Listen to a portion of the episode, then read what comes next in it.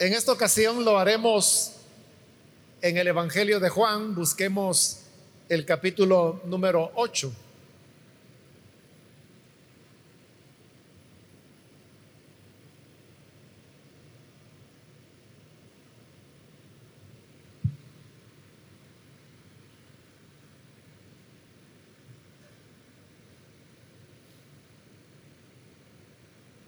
Bien, dice la palabra de Dios en el Evangelio de Juan, capítulo 8, versículo 10. Enderezándose Jesús y no viendo a nadie sino a la mujer, le dijo, mujer, ¿dónde están los que te acusaban? ¿Ninguno te condenó? Ella dijo, ninguno, Señor. Entonces Jesús le dijo, ni yo te condeno, vete y no peques más. Amén. Solo eso vamos a leer, hermanos. Pueden tomar sus asientos, por favor.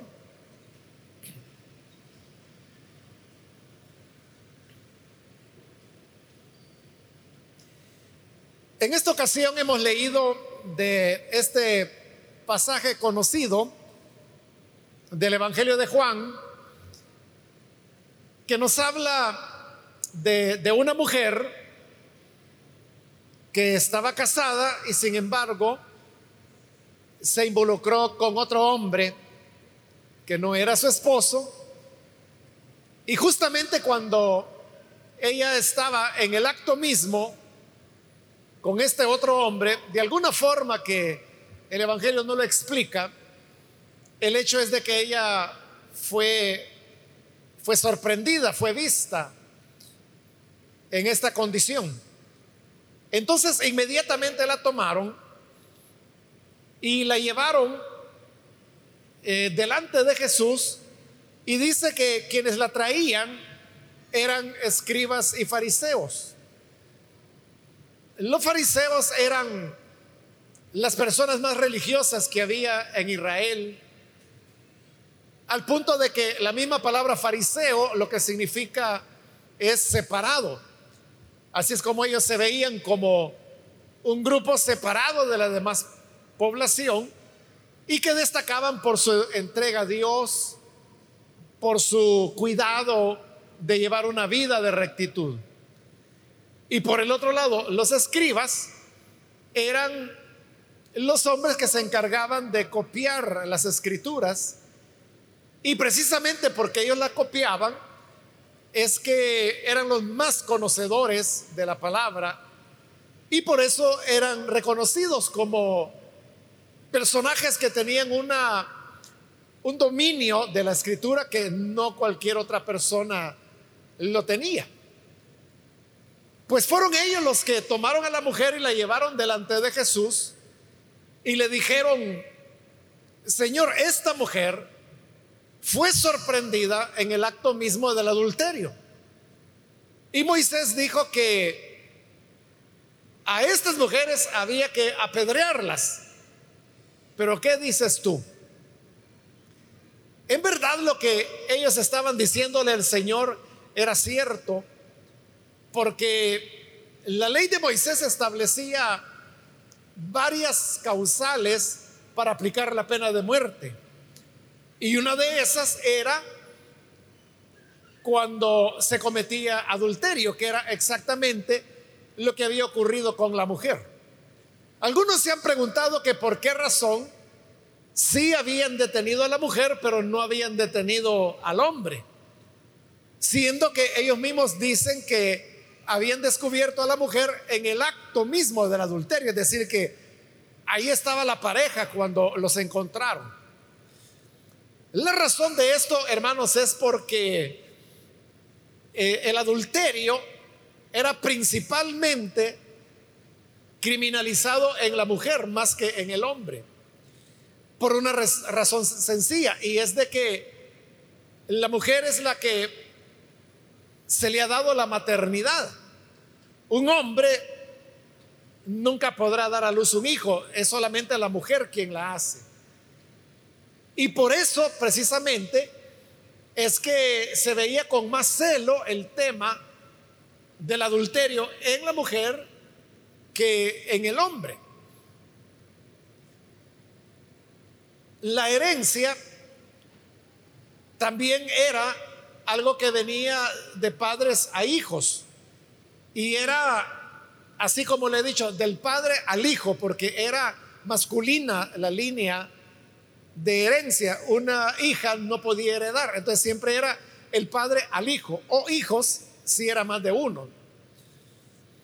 Pero cuando la esposa de un hombre, por ejemplo, cometía adulterio, existía la posibilidad que ella quedara embarazada, no de su esposo, sino que de ese otro hombre, de ese amante, como le llamaríamos ahora. Entonces la mujer daría luz a un hijo, supongamos que varón, y entonces el, su esposo habría de eh, hacer heredar su propiedad hacia ese hijo cuando no era un hijo de él, sino que era un hijo de un extraño. Por eso es que el adulterio se criminalizaba más en la mujer porque era también un atentado a la propiedad o al patrimonio que una familia pudiera tener. Eso no ocurría así en el caso del hombre, porque si el hombre iba y se relacionaba con otra mujer, este hombre podía saber si ese hijo era suyo o no. Y si él quería, lo podía reconocer, y si no, no. Esa es parte de la explicación de por qué es la mujer la que fue llevada ante el Señor y no el hombre. Ahora, en esto que los escribas y fariseos estaban haciendo, uno puede, hermanos, descubrir la mala intención, el mal corazón que había en estos escribas y fariseos, porque parece que ellos estaban muy contentos por haber sorprendido a la mujer. Algunas veces hay personas que causan esa impresión, que parece que en lugar de lamentarse porque una persona ha fallado, sea el pecado que haya cometido, más bien dan la impresión que se alegran. Y parecería que este era el caso en esta ocasión, que se alegraban de haber sorprendido a la mujer y no solamente estaban contentos de haberla sorprendido, sino que ahora también están muy interesados en que la mujer sea castigada por el pecado que ha cometido. El problema en todo esto, hermanos, es que los escribas y los fariseos no estaban reflexionando en lo que es la naturaleza humana. Porque la verdad, hermanos, la verdad es que si uno cree que la Biblia es la palabra de Dios, entonces todo lo que ella dice es cierto. Y es la Biblia la que dice que todos hemos nacido en pecado. Es la Biblia la que dice que si alguno dice que no ha pecado, el tal es un mentiroso y la verdad no está en él, es decir, no está diciendo la verdad, está mintiendo. La verdad es que todos somos afectados por el pecado. Todos, como lo dice también Santiago, fallamos de una o de otra manera. El pecado es un mal que nos afecta a todos a todos en distintas medidas y en distintas maneras, pero nos afecta a todos, al punto que nadie puede decir que no ha pecado, porque el que dice que no ha pecado hace mentiroso a Dios, pues fue Dios el que dijo que no hay justo ni aun uno. Esto debería hacernos, hermanos, mucho más compasivos. Debería hacernos más misericordiosos con las personas que son sorprendidas haciendo algo malo. Porque hoy le tocó a esa persona, pudiera ser que el día de mañana nos tocara a nosotros. Si usted dice, es que yo no estoy pensando en fallar, excelente. Y yo creo que todos deberíamos así, que ninguno deberíamos estar planeando fallarle al Señor. El problema es que aunque no lo pretendamos, estamos expuestos a eso. Por eso es que Pablo, también allá en su carta a los Gálatas, dice que si alguno es sorprendido en un pecado, él recomienda restáurenlo con espíritu de mansedumbre. Es decir, uno tiene que ser comprensivo y actuar con mucha compasión, comprensión y misericordia hacia esa persona. Y luego Pablo dice de que debemos ser así. No vaya a ser que en el futuro seamos a nosotros a quienes se nos sorprendió. Y si eso ocurriera, nosotros nos gustaría que las demás personas fueran comprensivas y no implacables. Pero lo que está ocurriendo aquí con estos escribas y fariseos y los demás que acompañaban ahí como una multitud llevando a la mujer, es como le digo que ellos están ansiosos que hay que castigarla. La única duda que tienen es que si deben apedrearla o no. Pero que a la mujer hay que castigarla por su pecado, hay que hacerlo. Entonces cuando alguien sabe de que otra persona ha pecado de alguna forma y toma esa actitud que dice, ah, no, ya lo descubrí, ya lo vi. Entonces hay que disciplinarlo, hay que castigarlo, o por lo menos hay que sacarlo de la iglesia. Cuando una persona tiene esa actitud, es bien claro que no está pensando en que el día de mañana puede ser él o ella quien va a fallar. Sino que lo que quiere es que se ejecute castigo. Como esa era la situación, Jesús no les contestó la pregunta, sino que dice que se inclinó y se puso a escribir en tierra. Y como los hombres se dieron cuenta que el Señor ni caso les había hecho, le insistieron y le volvieron a preguntar, Moisés dijo que apedreáramos a estas mujeres, ¿y tú qué dices? Entonces Jesús se puso en pie. Y lo que les dijo fue, el que no haya cometido ningún pecado, el que aquí sea un santo, el que aquí sea tan puro que hasta el rostro le brilla, ese que nunca ha pecado, está bien, apedreen a la mujer, pero que sea el que no ha pecado, el que tire la primera piedra y se volvió a agachar a seguir escribiendo en el polvo. Cuando se iba a pedrear a una persona,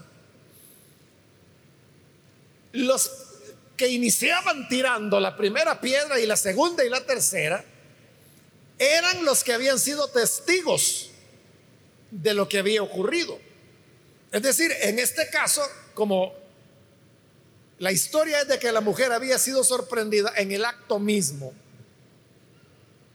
Esas personas que la habían sorprendido, esos testigos, debían ser los que debían tirar la primera piedra.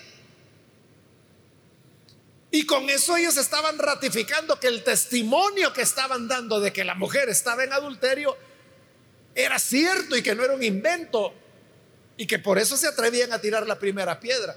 Pero ahora el Señor cambia esas reglas y dice, bueno, lo que vamos a hacer es que el que no haya pecado, el que esté libre de pecado, el que tire la primera piedra. ¿De qué está haciendo Jesús ahí? Está cambiando el enfoque. Porque todo el enfoque había estado en la mujer. O sea, esta mujer, ella, fue sorprendida en el acto mismo de adulterio. Y Moisés dijo que a estas mujeres hay que apedrearlas. Y Jesús dijo, bueno, está bien, si eso dijo Moisés, hay que hacerlo, hay que apedrearla.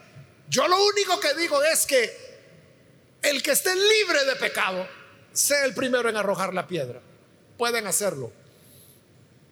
Pero al decir esas palabras, el Señor lo que hizo fue dirigir la atención de cada uno hacia él mismo.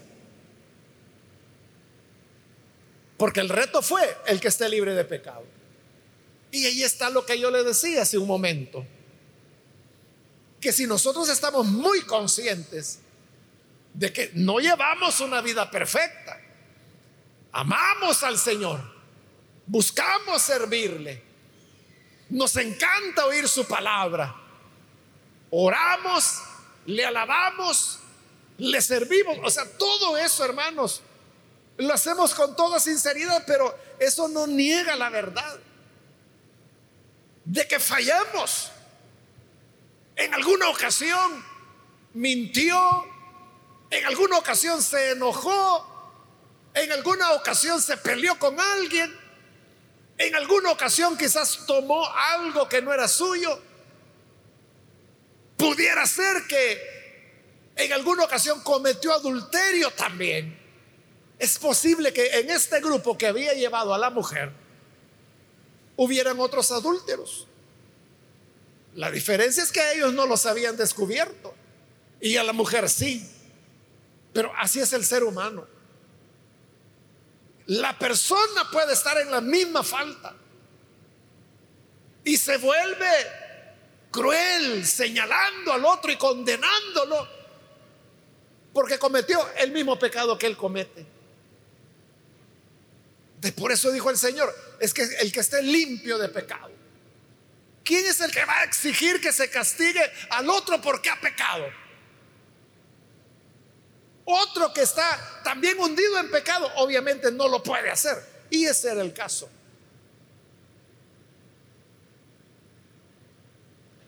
Dice la Biblia que las palabras del Señor, como le dije, invitaron a que cada uno se viera a sí mismo. Dice que uno a uno se fueron alejando. Pero mire qué interesante que dice, comenzando por los más viejos y terminando con los más jóvenes. los mayores, los que tenían más edad, sabían de que esa es una realidad. En cambio, el joven, el joven es más idealista.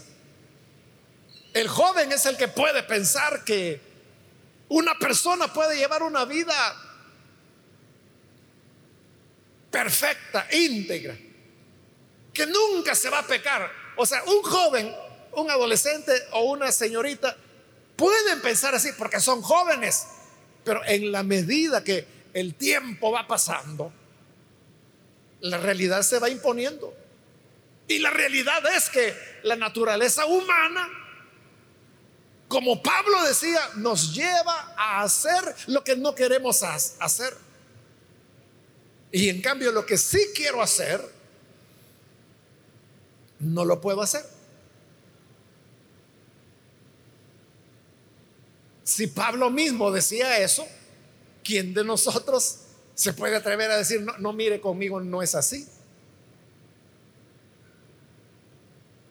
Por eso es que fueron los más viejos los que comenzaron a retirar. Y probablemente entre esos viejos, como le digo, habían algunos que habían cometido adulterio y no una vez, varias veces. Pero como le digo, lo único que nunca los habían descubierto. Por eso se sentían campeones, pero no porque fueran libres de pecado. Y luego comenzaron a retirarse los adultos, luego los jóvenes y luego hasta los más jovencitos. Que probablemente, como le digo, habían llevado una vida recta, pero valorando las cosas dijeron, bueno, hasta hoy yo estoy bien, pero quién sabe si dentro de 10 años vaya a fallar. No se sintieron moralmente competentes como para poder estar juzgando a otra persona. Eso es lo que el Señor quería. Pero no termina ahí, sino que, bueno, como ellos se fueron yendo poco a poco, y Jesús estaba escribiendo, él no estaba viendo, él estaba viendo lo que escribía en el polvo. Hasta que Jesús ya no oyó nada, ya no oyó gente que hablara ni nada. Entonces se puso en pie y vio que ya no había nadie, solo la mujer estaba ahí todavía. Solo estaban ellos dos. Entonces viene Jesús y le pregunta, mujer, ¿Y los que te condenaron, qué pasó? No me digas que nadie te condenó. Y la mujer le dijo, pues nadie. Todos se fueron. Nadie me condenó. Y entonces viene lo sorprendente cuando el Señor le dice, ni yo te condeno. Y esto es sorprendente. Porque Jesús sí era sin pecado. Él sí llevaba una vida de, de integridad completa. Él sí podía pedrearla o por lo menos condenarla moralmente, pero no lo hace, sino que le dijo, yo tampoco te voy a condenar. ¿Por qué el Señor no quiso condenar? Cuidado, ¿verdad? Porque Jesús no está diciendo, es que el adulterio no es nada. O el adulterio no es pecado. No está diciendo eso. Lo que está diciendo es, no te voy a condenar. O sea, mereces la condenación por tu pecado, pero no lo voy a hacer. ¿Por qué Jesús no la condena? Por lo que acaba de ocurrir ahí. Que si Jesús tuviera que condenar a la mujer, tendría que condenar a todos entonces. Porque ¿quién era libre de pecado?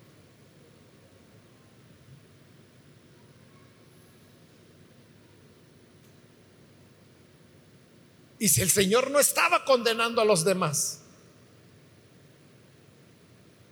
y no solo porque entre ese grupo, como le dije, a lo mejor habían otros que habían cometido adulterio, pero es probable que hubieran otros que no habían cometido adulterio, pero quizás habían mentido o quizá, quizás no habían cometido adulterio con el cuerpo. Pero como lo dijo Jesús allá en el Sermón del Monte, el que ve a una mujer para codiciarla en su corazón, ya cometió adulterio con ella. Entonces, probablemente entre esos que llegaron acusando a lo mejor, digamos que nadie había cometido adulterio físico, pero de seguro todos habían cometido ese adulterio del corazón.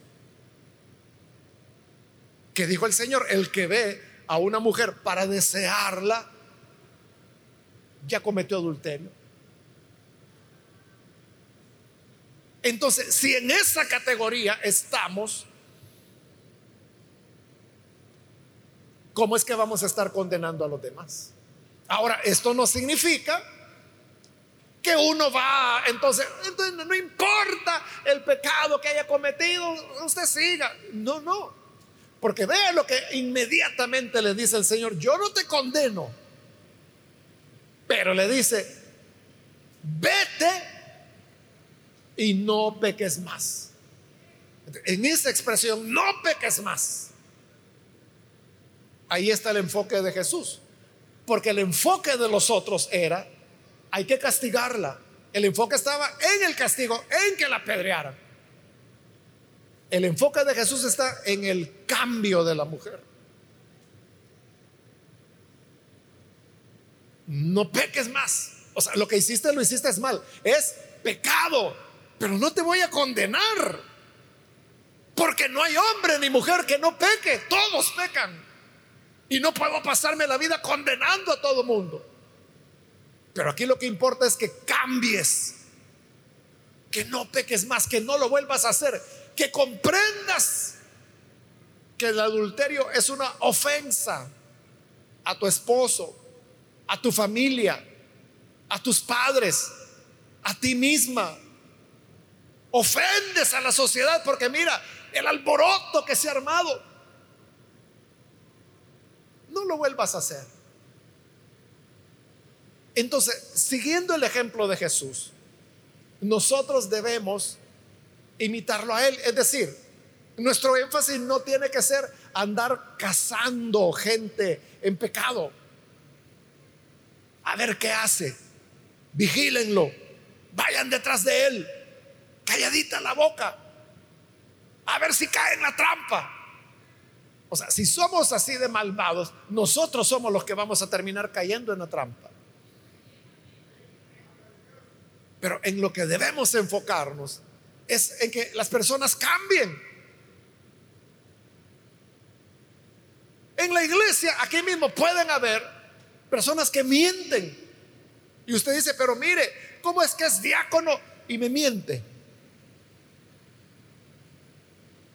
El enfoque debe ser el cambio, que deje de mentir. El que roba, que deje de robar. El que adultera, que deje de adulterar. El que anda codiciando a la mujer o al hombre, que deje de codiciar. No peques más. Allí es donde tenemos que enfocarnos. Pero que un día fallará uno, el otro día el otro, el otro día la otra hermana. Y mire que la fulana también. Eso siempre será así. La cuestión es que debemos ser compasivos y lo que tenemos que buscar es que las personas sean restauradas. No se trata, hermanos, de que alguien pecó, ah, ya ni le dicen hermano, ni hermana, ni Dios le bendiga. Buenos días, Señor. Buenos días, señora. Si es que lo saludan. y no le vuelven a hablar y no lo vuelven a visitar porque dice, se fue al mundo, cayó. Y cuando te toque a ti, así vas a querer que te trate. Lo que uno tiene que hacer es ir a buscar a esas personas y decirle, siga adelante. Falló, pero reconcíliese con el Señor. El Señor es amplio en misericordia. Le va a perdonar enfocarnos en el cambio. No peques más. Y así, hermanos, ayudándonos los unos a los otros, vamos a poder completar la tarea. Tarea que si el Señor no está con nosotros, no la vamos a completar. Pero el Señor se complace en que hagamos misericordia. Entonces, seamos compasivos los unos con los otros, sobre todo hermanos con los jóvenes, porque usted sabe que los jóvenes, las señoritas, todavía no tienen la madurez que tiene usted ya como adulto. Su personalidad está siendo forjada, entonces pueden fallar, van a fallar, van a cometer errores, van a pecar pero no hay que abandonarlos y mucho menos desecharlos, sino que decirle, sigue adelante muchacho. Mira, hijo o hija, adelante, no te detengas. Aprende la lección de lo que ha pasado. Piensa en qué te descuidaste. ¿En qué fallaste para que llegaras a cometer esta falta? Piensa en eso, aprende la lección, pero sigamos. Sigamos adelante.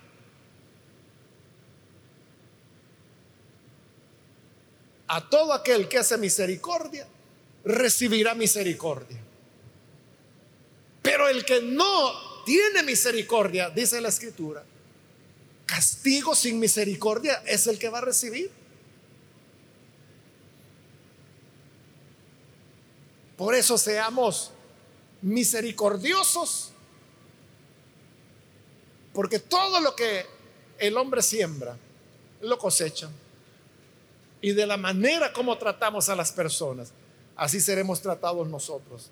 Sigamos la enseñanza de Jesús. No nos enfoquemos en ver el mal que el otro hace y buscando castigarlo ya, que le caiga ya la pedrada, sino que más bien enfocarnos en que todos podemos cambiar y todos podemos seguir creciendo para hacer la voluntad del Señor. Amén. Vamos a cerrar nuestros ojos y antes de hacer la oración quiero invitar a las personas que todavía no han recibido al Señor Jesús, pero usted ha escuchado hoy la palabra y habiéndola escuchado, hoy usted se dispone para recibir a Jesús.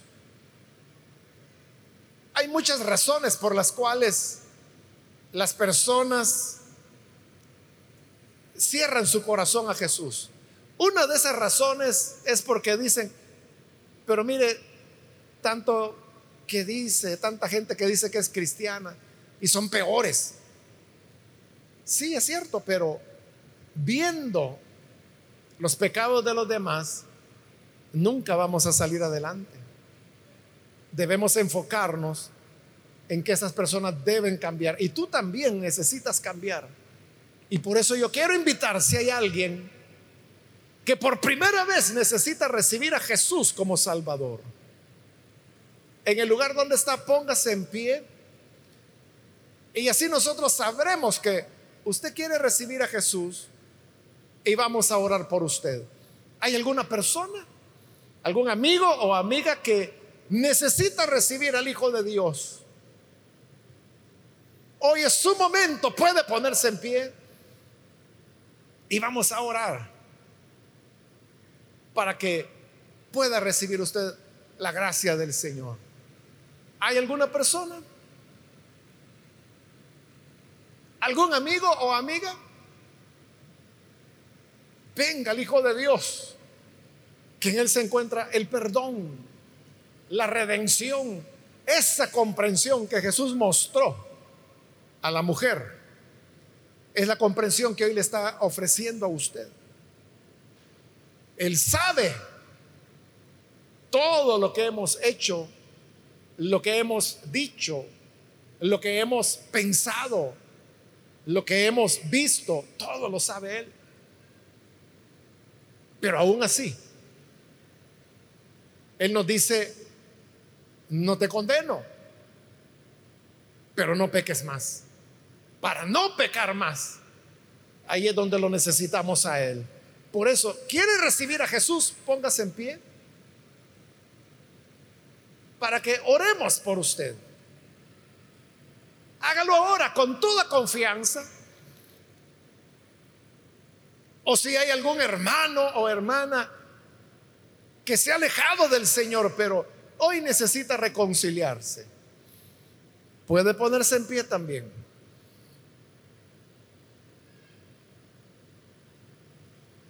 ¿Hay alguien, alguna persona que lo hace?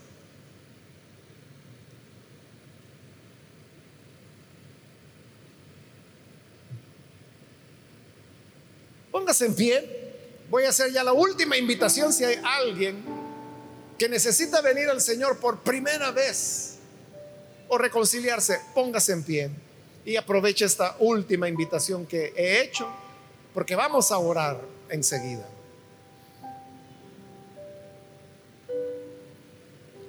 Muy bien, allá en la parte de arriba hay una persona, Dios le bendiga. Si hay alguien más.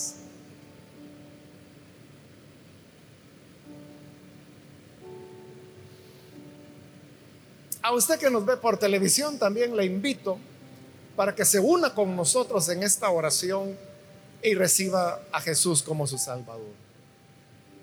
Señor, gracias, pues tu palabra nos habla de tu bondad, de tu ternura con la cual nos acoges sin merecerla. Gracias por esta persona que aquí ahora te recibe y gracias por todos aquellos que a través de radio o de televisión o internet se está uniendo a esta oración para recibirte como Salvador. Perdónales, Señor. Dales vida nueva. Que puedan, Señor, servirte, vivir para ti, agradarte. Y que todos, Señor, seamos compasivos los unos con los otros. Que vivamos bajo esa ternura que tienes para con el pecador. Y que los unos a los otros nos tratemos también así de manera compasiva. Ayúdanos, Padre, para que así sea. En el nombre de Jesús, nuestro Señor, te damos las gracias. Amén. Amén.